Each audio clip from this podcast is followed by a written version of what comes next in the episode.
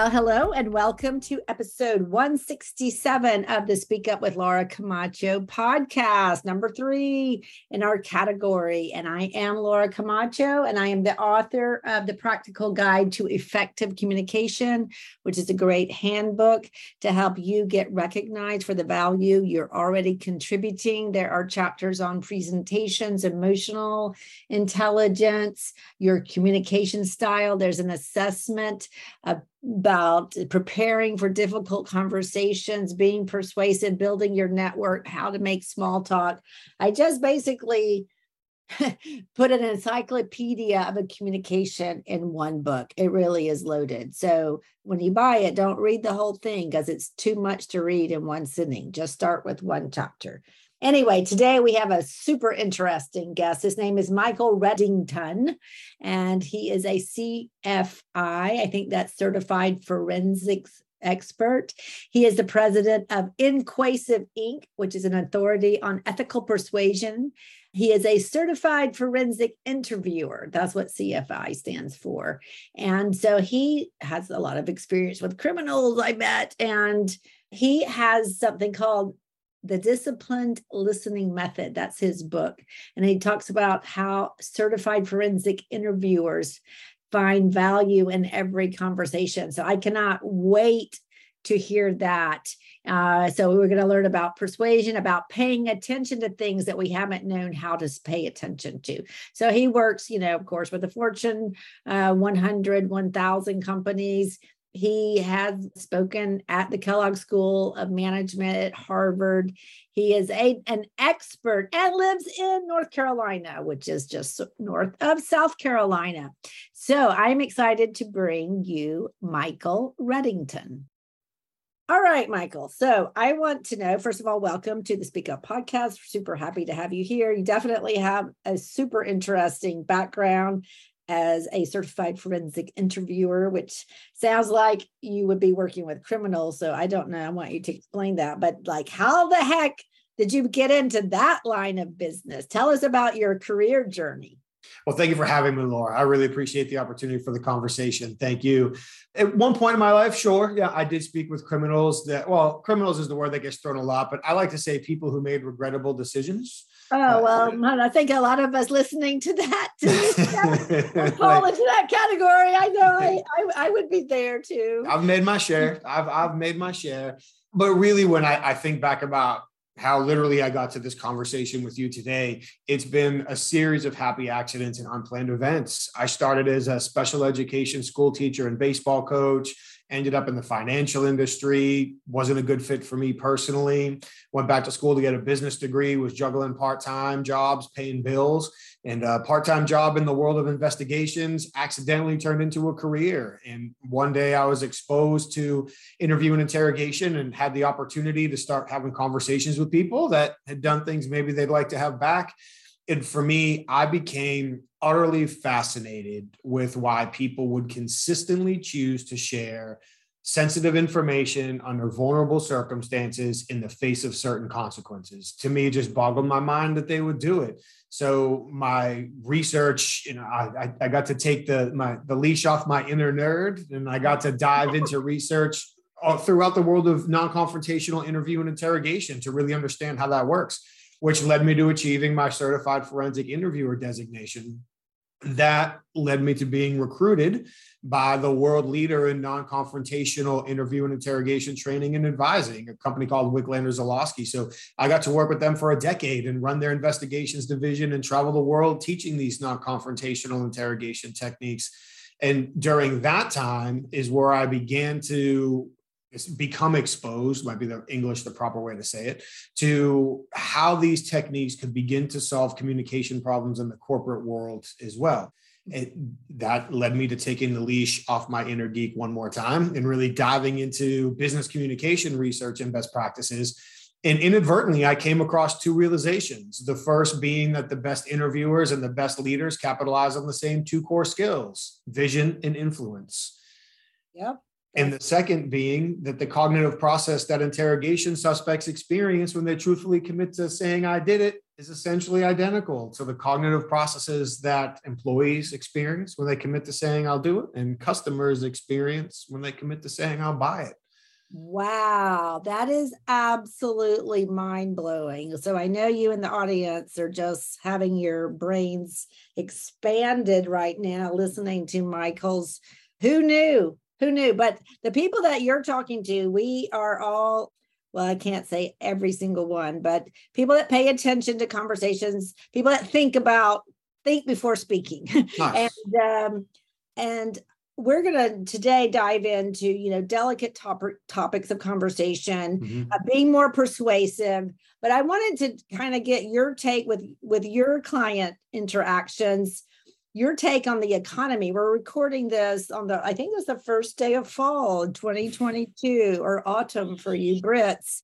And I'm hearing a mixed bag of economic news that, you know, that it's good, but certain companies are lay- having serious layoffs, slashing marketing budgets. And yet, in and here in South Carolina, manufacturing companies having a hard time.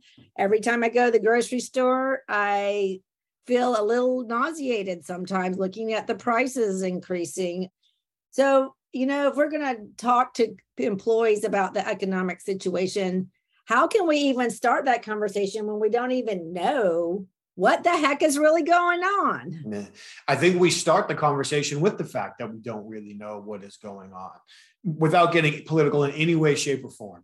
Mm-hmm. Over the last two or three years, in our own way, based on our own perspectives, I think most of us have begun to question messages we receive and who we receive them from and the motives we receive them from. And I'm not attaching any political opinion to that in any way, shape, or form. Um, Safe so, free of all politics. Thank you, thank you. So, so with that, I think understanding the impact of uncertainty and stress on all of our conversations so true.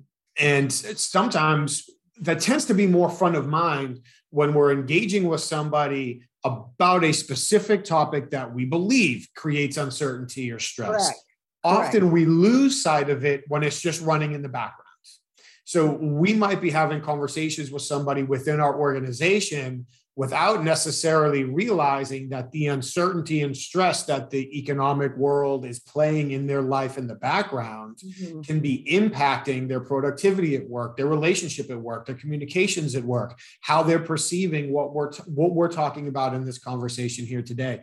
So I think just even regardless of what the answer is, because I don't have it either as far as the economy itself. What?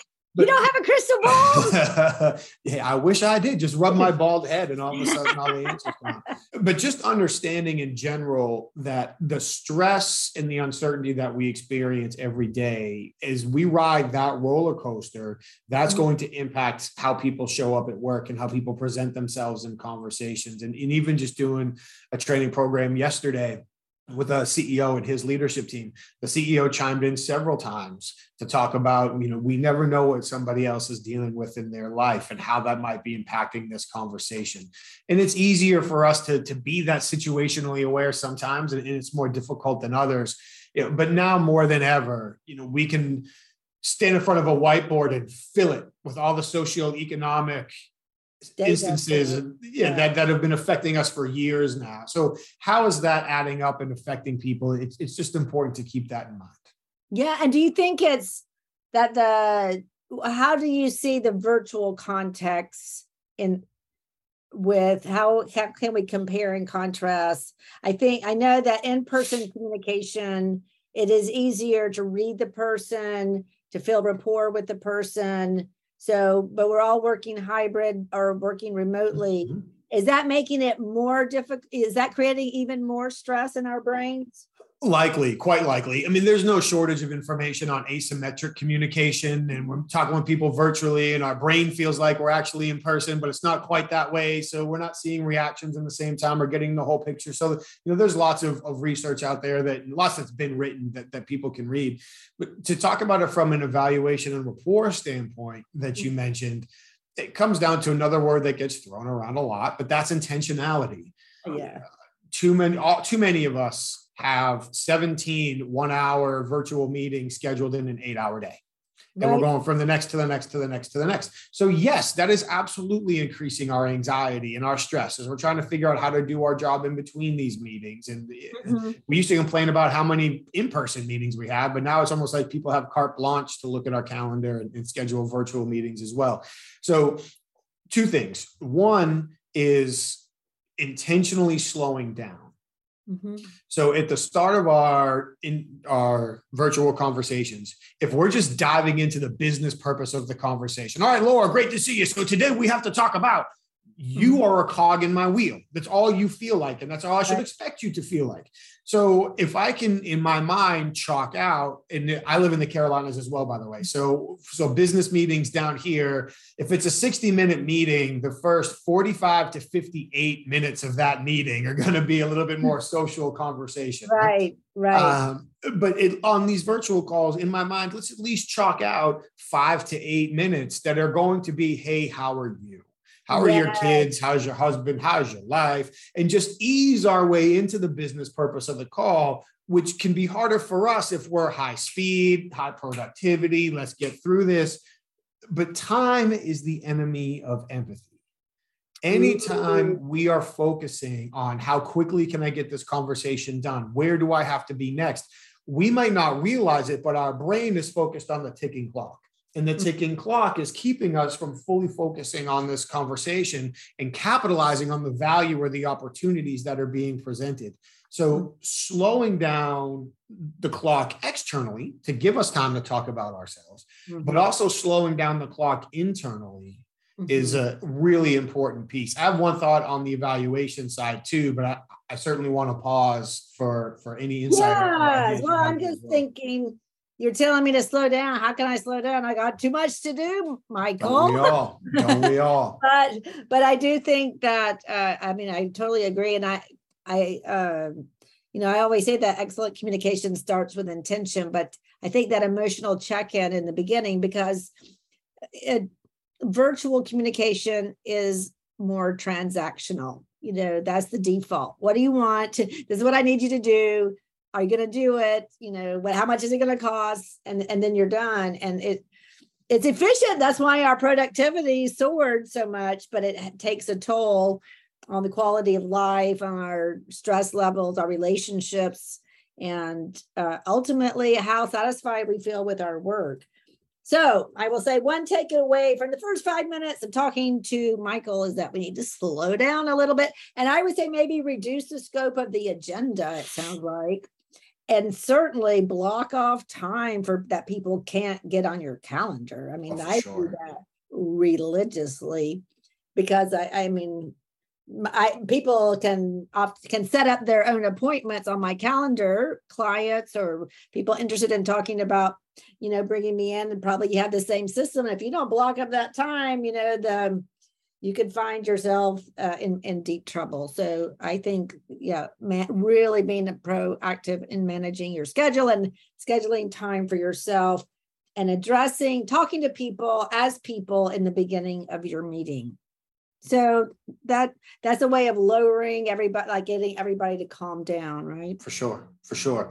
And you mentioned even our emotions before, mm-hmm. and I am not a psychologist or even a psychiatrist, or I didn't stay at a Holiday Inn Express last hmm. night. But for me, believe it or not, although I talk for a living, I would consider myself to be a drop dead introvert. You give me oh. something that um, I, I'm passionate about talking. I've got a topic, no problem. But you put me in a room full of people and say make friends, I'll be by the bar. If you need me, that's that's where I'll be. So I feel like from an introverted perspective, this might be easier, but I'm making a bit of a guess there it's one of the ways to really gain quicker to, to recognize our emotions quicker and to gain control of them quicker is to listen to our body. Because oh, generally when our emotions change we get a physiological indication that our emotions are changing before our brain realizes it. So it's like emotion shift body changes brain realizes now we can control. So there are those gaps in, in mm-hmm. time in between. That might be really short, might be longer, depending on the situation. So for me, I really try to stay in tune to what is my body telling me during these conversations. And I really try to pay attention to what are my personal physiological responses mm-hmm. to rising levels of stress or discomfort. So for me, the most common one, especially if somebody can see me, is I'll catch myself curling my toes in my shoes. Oh, really? That's- and as soon as I catch that, that's my first indication. Okay, my emotions are changing. I've got to refocus and get control. Mm-hmm, mm-hmm. Is, is true because not only for your own health, which is extremely important, but the quality of your communication is going to plummet. It's going to, yeah. I mean, and it it's so bad. You can, and you know, you you write a terse answer to an email and then you realize you misunderstood or you were responding you know inappropriately because of some, because you're in too much of a hurry it's really hard to recover from that. So yeah, if you're feeling, I would, I just feel my stomach, but I, but I definitely with stress, I, I withdraw and stop being so friendly. And then that is super obvious to everybody, but they don't know why I'm upset. They don't know what's wrong with me. They just know that she's not being very nice, which is not the, not a very helpful perception. Probably not. right, not not my best look. so so we need to just pay more attention, right, to, and figure out what is that body signal. What are some other common body signals that people get that sit with your trainings that you that you know about? Oh, so we can look at that two ways. I think if we're listening to our own body what are the what how does our body change when our emotions change? So if your hands are in your pockets are you rubbing your fingers together? Does your breath rate change? Do you feel your face getting warmer? Does your heart rate change? Do you clench your jaw? So, so there's i mean we're all different but are, what are starting to figure out what are our personal triggers. That'll be or personal triggers not the right word. Personal reactions or, or yeah, physiological yeah, right. reactions to triggers. Mm-hmm. from the other side in to tie it specifically to the virtual conversation that we started with, and I'm, and I'm happy to go beyond there if you would like. One of the things that we really talk about in the virtual conversations is to focus on what we do have, not what we don't have. Mm-hmm. So as you and I engage here virtually, I can see your face pretty well, and I can right now I can see your left hand pretty well, um, and you're right. Welcome to the party, right hand. Um, but what I don't have, forget the fact that I don't have the rest of your body. What I don't have is the environment around you. Right. So I literally have no control, no awareness, and no understanding of the context that you're currently sitting in, which means regardless of how good I believe I may be at mm-hmm. evaluating nonverbal communication, which by the way, the research is clear, none of us are as good as we think we are.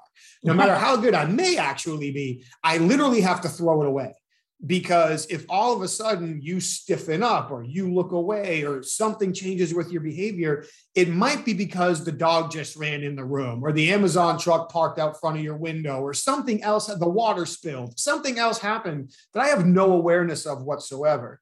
So believe it or not my personal opinion and others certainly may share it is that we should actually get a much better read on people during our virtual conversations because we should be focusing on less variables or fewer variables. If you and I were talking face to face right now, I would have to take in the totality of your nonverbal communication, your verbal communication, the context of everything going on around us while I'm also being concerned with my nonverbal behavior, anything that I might have going on around me in a virtual conversation, I can limit all of that. I'm in an office right now. Everything's quiet around me. I can focus on you.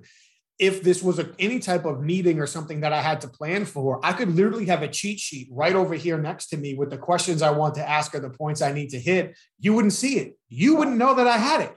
So I can limit the amount of variables that I have to deal with on my end to get it to almost zero. I don't have to worry about my nonverbal behavior or how I'm dressed or anything because all you can see is this little box. Right. So now I've limited the variables on my end. My brain should have more power and resources available to focus on you while I'm focusing, this is going to start to sound creepy. I didn't mean that way at all. But while I'm focusing, I, I get it as an audience, as your audience. Yeah. So now, while I'm focusing on you, I really want to focus on your verbal delivery. Mm-hmm. Yeah, sure. Some facial expressions might jump out, or some nonverbal behaviors might jump out. But again, are you making that facial facial expression at me, or are you making that facial expression because somebody in your house just walked in and you're in the middle of a meeting and you're like, oh, get out. I don't want to end up at the funny person right. on the internet. Get out of here. Right, so, right. So, so, literally, I'm only focusing on the verbal part of the communication. How loud or soft are you talking? How fast or slow are you talking? What's changing with your pauses? What's your specific word choice telling me? How is your behavior? How's your verbal behavior changing? Any indications of emotion changing during the conversation? That's really what I'm focusing on. And for me, just from a verbal perspective, mm-hmm we always talk about the totality of circumstances. So I don't want to I don't want to ever make a judgment based on one behavioral change. They're often referred to as behavioral clusters or, or behavioral groups or whatever word wants to be used. But I want to make my decisions based on observing multiple behaviors that change simultaneously, not just one. Within those clusters, from a verbal perspective, for me, the thing that I typically find the most value in is catching when somebody starts to use a word, but then cuts themselves off in the middle of the word and changes it. So if I'm having a conversation with somebody and they say, Well, Mike, I've actually been really, I've got to stop and think about what my team is experiencing right now and everything they're going through. Mm-hmm, mm-hmm. I just stopped myself from saying I'm frustrated. Mm-hmm, and I'm mm-hmm. now transitioning to I'm looking after my team right. I'm a great leader or I'm Robin Hood or both. Just right, listen to where right. I'm going next. So now by catching that, I know number one, that you're frustrated. Mm-hmm, mm-hmm. I know number two, you want me to think of you as the hero of your team. Mm-hmm. And I know that number three, you're going through an exercise of impression management. So this relationship conversation outcome is important to you. So now that I know all of, I'm not going to call you out on it ever, but right. now that I know all of those things, I can begin to adapt how I communicate with you in order to work towards the agreement or understanding that we need at the end of this conversation. And the only way that I can pick up on those things is if I can be fully focused during the conversation. So right. So so you need to be prepared. You need to know what you want out of it, your questions. And then I think this, I think everybody, I want to just underscore this takeaway that when someone changes the word they're going to say, and I know I've done that. I know everybody does that. Me too. Um, but that's like a key thing to pay attention to is in the virtual context because we can't see our shoes. We can't see, you know, we were just so limited. And plus, we have these filters on to make us look better anyway, which is a blessing, I think, uh, for for all of us. But uh, so so so really notice when somebody is ch- changes them what they're going to say, which introverts I think are more likely to do because we're more thoughtful. We're not usually verbally processing. We're we're, we're thinking about what we're saying. And to me, the person mm-hmm. that does change what they're the word in midstream, they are at any rate being thoughtful. They they mm-hmm. have some awareness of what they're saying. That's very interesting. Um, could you tell us a story about how noticing these things that you learned from your uh, experience in forensics related to persuasion? I think that is a fascinating connection. Uh, and I know that, that people want to hear, like, how does that work?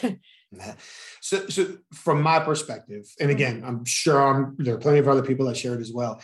The linchpin, maybe even 85% of the process of persuading somebody to accept your idea over mm-hmm. theirs is to align their self image with what you want them to do. If whatever we're asking them to do appears to be consistent with how they see themselves thinking, acting, talking in this situation, we're in, we're gold the greater the gap between what we're asking them to do and how they see themselves thinking, talking, or acting in this situation, the harder it is going to be for us. So, in all of our conversations, regardless of context, investigation, leadership development, negotiating deals, business development, coaching, interviewing candidates, doesn't matter. In all of those scenarios, from a persuasive standpoint, I want to make sure I'm engaging with somebody in a way that, of course, I, I come across as credible, but I'm not embarrassing them. Right. Right. I'm not causing them to feel judged. And right. I am being strategic or intentional in establishing the communication in a way where they see whatever I'm asking them to do as an extension of who they are and what they're already doing, not mm-hmm. something that's entirely different or counter to who they are and what they're already doing. And there's, for simplicity purposes, I'm sure it's more than this. There's two ways to look at that. You have a long game and a short mm-hmm. game. And often they can be overlaid in each other. Mm-hmm. So, on a long game, if I have another executive who I work with who is difficult to influence, okay, well, what other tools do I have? Well, first, I want to study how they like to make decisions. Are they somebody that loves to have lots of data? Are they somebody that likes to be seen as an innovator? Are they somebody who typically follows the lead of a few people who they admire? Um, are they somebody that likes to be presented with an idea that's all buttoned up? Or are they somebody that likes to be able to say, that's a good idea, but I have a better one? Right. They want you, they want to contribute to that. Yeah. And, and, and, so then for me, it's a goal oriented mindset. Okay. Well, if they like to be able to say, I think we can do it a little better, then even if I think I have it all buttoned up, I'm going to present it to him with a couple holes in it that he can fix. Right. If, if right. she is somebody that loves to be an innovator, well, then I want to make sure this feels like an innovative opportunity. If he is somebody that loves a lot of data, I'm going to be patient and collect that data. If she is somebody that is influenced by some thought leaders or whoever it might be, other popular executives, then I might actually research their library of podcasts and interviews and articles and conversations and hopefully find one that substantiates where I'm looking to go and share that with them. So they listen to that and come back to me and say, you know what? I was listening to that interview and I've got a good idea. Oh, I bet you do. Here's my surprise face. Let's mm-hmm. now work on it together.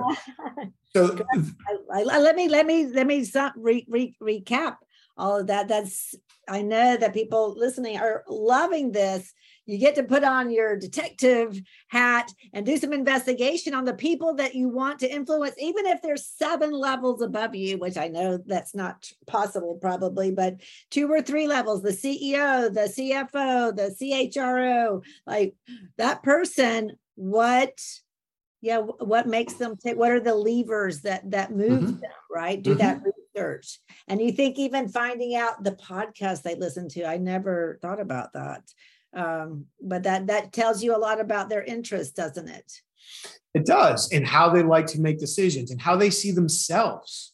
Mm-hmm. so if we can approach them in the way they like to see themselves and allow them to make decisions in the way they like to make decisions then we might have to be more patient and we might not get the credit. In the end we just might get what we wanted. We right. just had to give up a little time and a little credit in order to get there Right. So let's say that we so, so you think the the most important thing in getting we'll say the green light or buy-in for any kind of proposal uh, whether it's a promotion or a new project or hiring is to get alignment with the personal interests, the personal and professional interests of your key decision makers. Is there anything else we should be mindful of?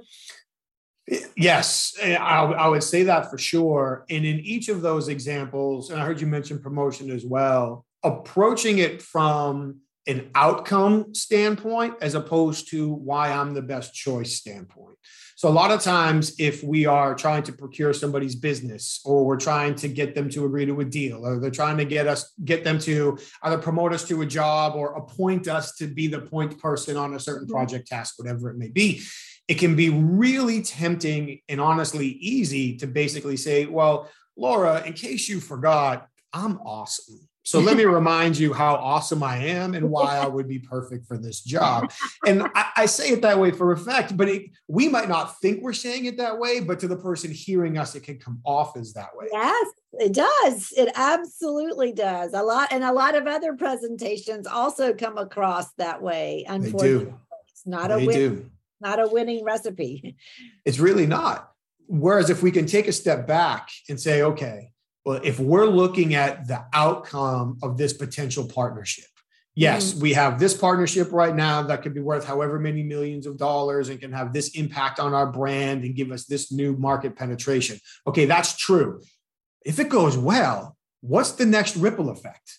What's the next opportunity this creates what's the uh. opportunity after that it creates so now if i can elevate the decision maker's perspective not just from the tactical short term but the strategic long term now when i have the conversation it's hey laura this is a pretty awesome opportunity when we look at what we have the opportunity we have to create with this partnership and now i just start walking through the ripples right, right. and now as i'm walking yeah. through the ripples it's obvious that I mm-hmm. have the education, that I have the awareness, right. that I have the skills. And I'm not saying, hey, I'm awesome. I'm literally just walking through the opportunities that we have. And with, I know this is a hypothetical example, but then I can begin to work through the specific next steps and opportunity. So as you're listening to this, it's like, well, I could probably just put Mike in charge of this and I wouldn't have anything to worry about. Right. And live happily ever after. Yeah. Yeah. yeah go play, go play golf. I got this. I like the uh, connecting to impact, but now you've expanded my concept. I've always said, you know, what is the impact of your proposal? But it's not just that impact, Mike. It's the impact of the impact of the impact. Like, yeah, yeah. and really, uh, really fall, create drawing that line, connecting those dots of immediate effects and then medium term, longer term. I really like that. I, and it shows vision, right? It does. And I'll, in a, in many situations when we are looking to partner with somebody or promote somebody or, or choose to work with somebody, whatever it is, we need to trust them as a problem solver and as a communicator. Mm-hmm, right. That's that is what we need. So as I'm going through the conversation, anything I can do to illustrate, not tell, illustrate right. my communication, problem solving, vision. Now it's the puzzle is being built in front of them. Right. So if somebody just, you know, is, you know, calls you up and says, you know, oh my, I want to be more influential, what are you going to tell them? Help people save face and be patient and let the situation come to you. Don't go chasing it down all too often, if people feel like they're trying to be persuaded, the first thing they're going to do is become defensive. It's natural, right? if, if you're telling me how great an opportunity is for me, there's a reasonable likelihood it's better for you. So, seeing I've managed to live this long, I'm going to wait this out. Um, yes, like playing a little bit hard to get is uh, to a degree. To a degree, exactly. Mm-hmm. It's not you want to be invisible. Yeah. I so, wanted. Okay. Yeah. No, no. It's your show, please. I'm sorry. It's your show. Please, please go. I, well, I was just going to segue to setting up any conversation for success. We've, we've really talked around it a lot of things involved in setting up the uh, conversation for success. But in a nutshell, you know, to recap it for the audience, any conversation, because you're talking to the overthinkers of the world, stop doing it. Um, I'm let, right at home. You're right. how can how can we? What is your approach to setting up any conversation for sure. success? Sure. I'll give two frameworks that really overlap for me. Mm-hmm. The first is I would literally sit down and ask myself these questions What is my goal? Okay. Start from purpose. I say that 5,000 times a day. All right. Good. Yeah. Who, do, who do I have to achieve that goal with?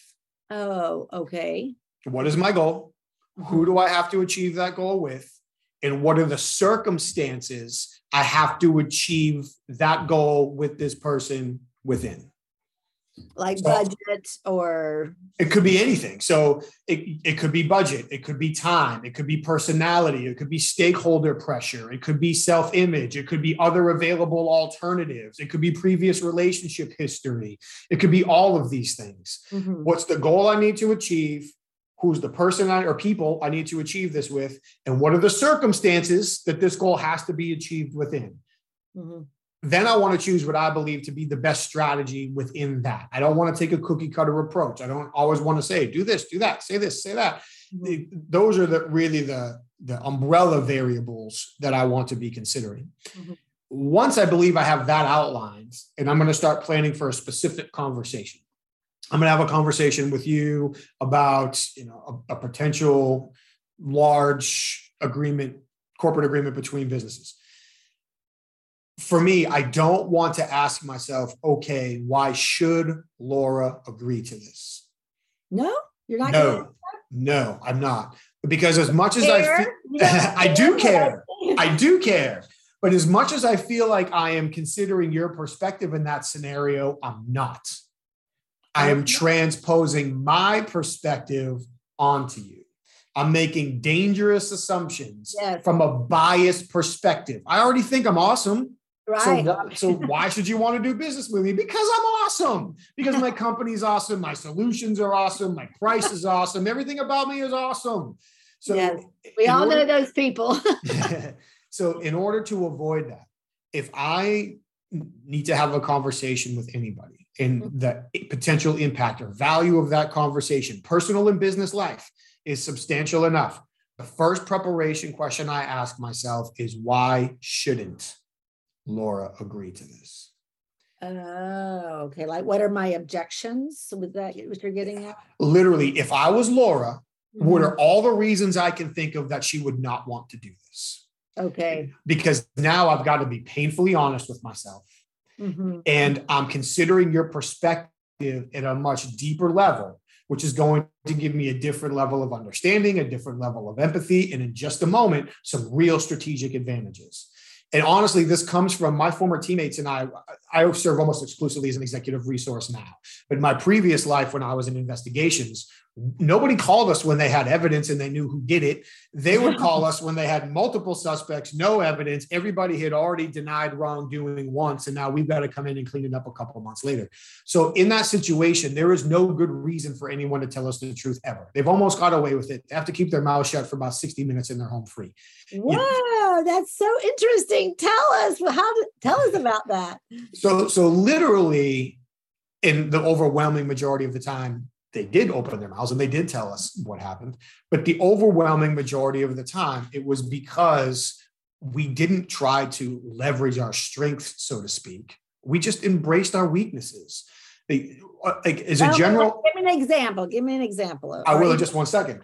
So, as a general thought process, if we need to have a conversation with somebody, they have information that we need. right. They're in control of this conversation, not us. I don't care what your title. Okay. Because they're going to choose what information they're willing to share and under what circumstances they're willing to share. So they're they're not incentivized to collaborate. To cooperate. No, no, people aren't. So to go back to your question, I promised I wasn't jumping past it.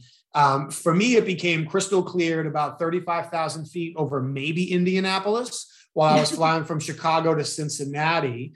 Very long story short, a ATF auditing team. This is how the story was relayed to me. I obviously wasn't there at the time. An ATF auditing team arrived at a location that sold firearms to audit their firearms and found that two firearms were missing. Okay. So the ATF auditors interview everybody. Nobody confesses. Local police comes in and interviews everybody. Nobody confesses. Eight weeks have since passed. I'm now on an airplane to interview five employees and hopefully get one of them to cough mm-hmm. up where the guns are. Mhm. So I'm scribbling on the back of one of those Coca-Cola napkins that we've all seen too many times. And I'm literally at this point in my career, I'm literally thinking, well, why should whoever did it, why should they tell me the truth? And I literally just coming back to uh they shouldn't. Let's just be honest. They shouldn't. They shouldn't tell me the Right. truth. They're going to jail. They've already successfully lied to two other people. The guns are probably long gone at this point. They Right. shouldn't tell me the truth. And all of a sudden, it hit me like a brick. I can use that. I can definitely use that. So in, on that Coca-Cola napkin, instead of writing why should they do it, I literally started writing down all the reasons I could think of why these people shouldn't confess. Mhm. And I used that to build my strategy. And I am grateful to have had wonderful mentors and exposed to tremendous techniques. The person who stole the guns turned out to be a two time convicted felon. And he not only confessed to stealing both guns, but he drew me a map to where one was hidden in his basement and gave me the name, telephone number, and turn by turn directions to the guy he gave the other gun to. And so wow. after that, I literally was like, okay, from now on, Mhm. this is how I am preparing for all of my high value conversations Mhm. personal life with relationships, personal life as a consumer, and anything business, sales, negotiation, coaching, interviewing, doesn't matter, all of it. Now, I've, the, the process has evolved for me since then. Mhm. So I start by asking, why shouldn't they agree to what I want them or do what I want them to do? And I write it down. And if it doesn't hurt a little bit, you're not doing it right. Once I do that, then I ask myself the sister question, which is why haven't they already agreed to it, committed to it, Oh, to that it, is so whatever it is? good. Yes, because a lot of times when they bring in experts like us, they already tried and it didn't Yeah. work. Exactly. And to, the answer to that question typically falls in one of two categories. Why Mhm. haven't they already done it? Either because A, they didn't know it was an option. Let's be fair. Maybe you can't solve problems you don't know you have. Or B, they don't see the value. yes. Yes, they don't see the value. So now I've got to address that value disconnect. So now I'm literally writing down all the reasons why I think they don't see the value. Mm-hmm. Then because I'm old school and I literally do use a pen and paper all the time still. I just look for my pen. I don't have one in front of me. And now I, I feel like something is missing. In my hand. Something's missing. Um, but literally on a piece of paper, I will have written down everything I can think of to answer those two questions. The next question I do not ask myself is I do not ask myself, okay, what do I need to say or what do I need to do? Because that is focused on me. Mm-hmm. And whatever outcome I want to achieve is going to be based around my counterpart, not me. Correct. So now what I do is I look at my answers to those first two questions and I ask myself, what does Laura need to experience before she chooses to tell me, agree to, do, change, whatever? So at the end of this, the question I'm asking myself isn't what do I need to say? It's mm-hmm. what do you need to experience? And well, isn't that going to be trust? It is. But now it's, it's not just okay, she needs to experience trust. It's how do we get there? So some of it could literally be logistical. When does the conversation need to happen? Where does it have to happen? How many conversations need to happen? Who needs to be involved? How much time should be between conversations? What information does she need to be presented with? What order does that need to be presented in? What questions does she need to ask? How do I set it up so it's obvious that she should be asking those questions? Right. What should I say? What order should I say it in? What face saving mechanism should I use? When should I use them? So, yes, you do need to experience trust and you do need to experience rapport and you do need to feel like you're lining this up with your self image. Those are the things I know I need to do but what's the experience I need to create to get you to feel those things? Yeah, but and, how can you create that experience? Give it, tell me an example. Uh, that's so working with a team. Mm-hmm. They it's a large construction company. I was working with their leadership team, and we had the opportunity to work with a specific group that was having productivity issues. Okay uh, productivity issues, including not showing up and calling out and bad workmanship and all these other things. Mm-hmm. So during the training program, one of the things it literally got to the point because they kept complaining about, well, I can't get them to do what I need them to do. So it's like, mm-hmm. okay, fine, cool. Top of your paper, write down what do I need my team to do? And I let them write it down. And then because I can be a bit sarcastic, mm-hmm. I said, mm-hmm. all right, now cross it out. And they groaned, and several of them swore at me, and they crossed it out. And underneath that, I said, Right, what do you need them to feel? Ooh, what do they need to feel? Because it's emotional. Yes. What you what you want somebody somebody what people do is driven by what they feel. So stop trying to get people to do something and start trying to get people to feel something. Mm-hmm. So as an example, we went out and one of the first things we did was essentially because everybody worked in a small group. Nobody's working onesies, right? There's at least two or three or four people working together at different pockets like of this project. Yeah. Mm-hmm. So what we start doing is we at the beginning of every night we start walking around and it's hey guys how you doing how's your day did you sleep okay how's your family everything all right so now we're having those personal mm-hmm. conversations mm-hmm. with them and then we literally tap one guy on the shoulder and say yo you're responsible for these guys tonight anything happens, let us know. Anything we need to do, let us know. We know you're out here taking care of each other every night. Tonight, I need you to report back to us and take care of these guys. And so now we're literally creating almost like a family unit experience within these small groups where over a period of time they realize who cares if you don't like the company? Who cares if you don't like me? Who cares if you don't like the customer? I don't care about any of those things if you are going to show up to work every day, it's going to be because you care about the person who you not being here affects the most, which right. is the guy standing next to you right now. Right. So just by doing those things, we created the feelings of a family environment, mm-hmm. which had everybody back at work. I love that. And also it reinforces like a family value of yeah. culture. I don't know if you mm-hmm. talked mm-hmm. about the culture, but sure. I love that example. That is yeah. very cool. Well, this is extremely interesting conversation. We are getting to the end of our time. Um, is there anything that I have not asked you that you think would value our audience of super duper high performer brainiac nerds and but stylish ones, right? of course. Uh, do we have another four hours? Because I'm sure. No. We can, um, I know. I know. I joke. I joke. um, yeah. No, off the top of our head, lead to your expertise. Don't lead with it. Okay, that you have to explain. Lead so, to your expertise, not with yeah. it. Oftentimes, the people that we find, and this might seem like a bit of a paradox, the people that we find have the most difficult time truly listening, engaging, and influencing others are the smartest and the most successful people. Mm-hmm. Because listening equals learning, and we've got to be open to learning when we listen. And unfortunately, when people see us as the expert, or when we have the job title of director, VP, CMO, CEO, whatever it might be, people are less motivated to give us information because there's consequences potentially associated yes. with giving us information. Yes. So the more intelligent, the more educated, the more successful somebody is, the harder it is for them to listen to begin with. Right. And, and, the greater somebody's title is, the harder it is for other people to be honest with them.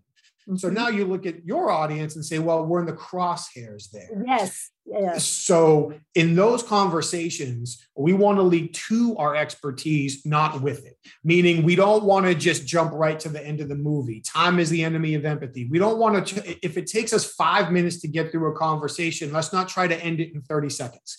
Let's make the most of that five minutes that we have together.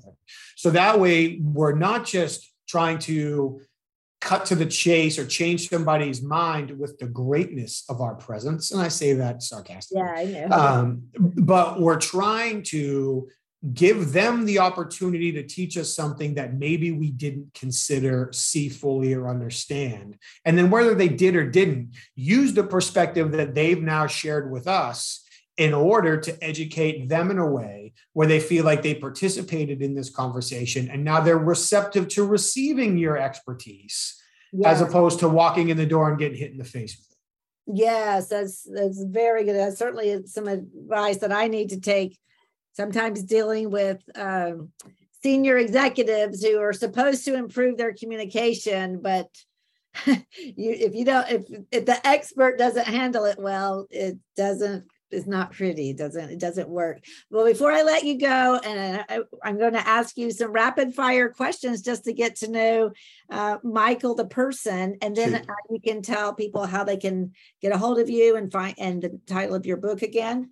So, where did you go on your last vacation? I don't know that I've had a pure vacation in a long time. Typically, I book family vacations around wherever I may be working. Mm-hmm. So the last va- I well, I went to see family up in New Hampshire most recently, and then I may have been really close to you, Greenville, South Carolina. Oh, I'm in Charleston, Greenville. Okay, a couple hours away. Yeah, a few hours away. Okay, I'll take. What's your favorite dessert? Chocolate cake. Okay, what's your favorite store? Favorite store. Hmm. I say that because our options are uh, diminishing, and I want to, you know, just call out stores that are not that don't begin with the letter A. Uh, if somebody still has a favorite. Yeah, um, you'd have to ask my wife. She does the majority of the shopping. I'm a bit of a stereotypical guy in that way. Um, but I will say, going back to my retail career, I quite enjoyed working at Bloomingdale's for your style. Oh, really? Oh yeah. my gosh. Yeah. I work with people from Nordstrom. They're a lot. Okay. Uh, top favorite type of music? Rock and roll. Okay. Uh, movie genre? Ooh, I would say like a cross between drama and action. Like I don't need an absurd amount of action that ruins the story, and mm-hmm. I don't mm-hmm. need so much drama that it's like winning some foreign prize for yeah. you know whatever. But you know, I, I, like my heart rate to change a little bit and have to kind of figure out what's going on, a little action mixed in. So somewhere in between. Yeah, that that sounds like a good kind of movie. How would you decide describe your personal style? Does it have to be clothes, but your approach to um, well, pragmatic. Pragmatic. Is probably a good word to use. That's a good one. What were you afraid of as a child? Oh gosh, a lot. I'm sure.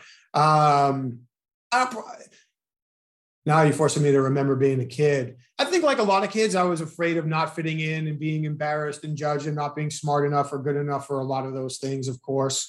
Um, I'm still afraid of snakes.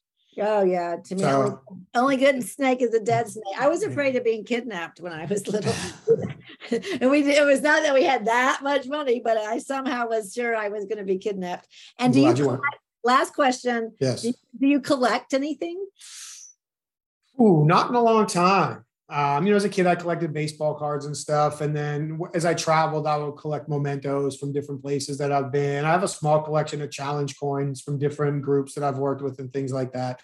Um, but I think at this point, I mostly collect pictures of my son. I think that's oh, that's about it. Oh, that's very cool. Well, this has been a fascinating conversation people want to know more of this inside track, this forensic track to really paying attention to different things, taking a different approach, a more audience centric approach, even more audience centric, really getting to why shouldn't they buy your thing or buy whether it's a proposal or a or a product or a service or a contract. Mm-hmm. Um, how, how do you want people to get in touch with you? And uh, I, I, mentioned the book name of the book in the beginning. Feel free to tell people where they can get that as well. I appreciate you asking. Thank you. So, the business website where people can learn more about our training programs and advisory programs is inquasive.com. I N Q U A S I V E.com. My website is michaelreddington.com, where people can access all of my media and work and, and so forth. The book is titled The Disciplined Listening Method how a certified forensic interviewer unlocks hidden value in every conversation. And that can be found on Amazon. It can be found on Barnes and Noble. And if somebody would like to look into it a little bit further, disciplinedlistening.com is the website where they can learn more about the book. I am not the world's best social media person, but if someone's looking for me on social media, LinkedIn would be the place to find me. And I would be very happy to connect with anyone. Awesome. Well, I want to check out disciplined listening. I think that and we didn't even talk about listening directly, that we did talk about uh, paying attention. Thank you so much. Thank you, everyone, for listening. This is, I know that you've gotten so much value and taken notes. Hopefully, you were not taking notes while you were driving. Uh, and then we will catch everyone on the next episode of the Speak Up with Laura Camacho podcast.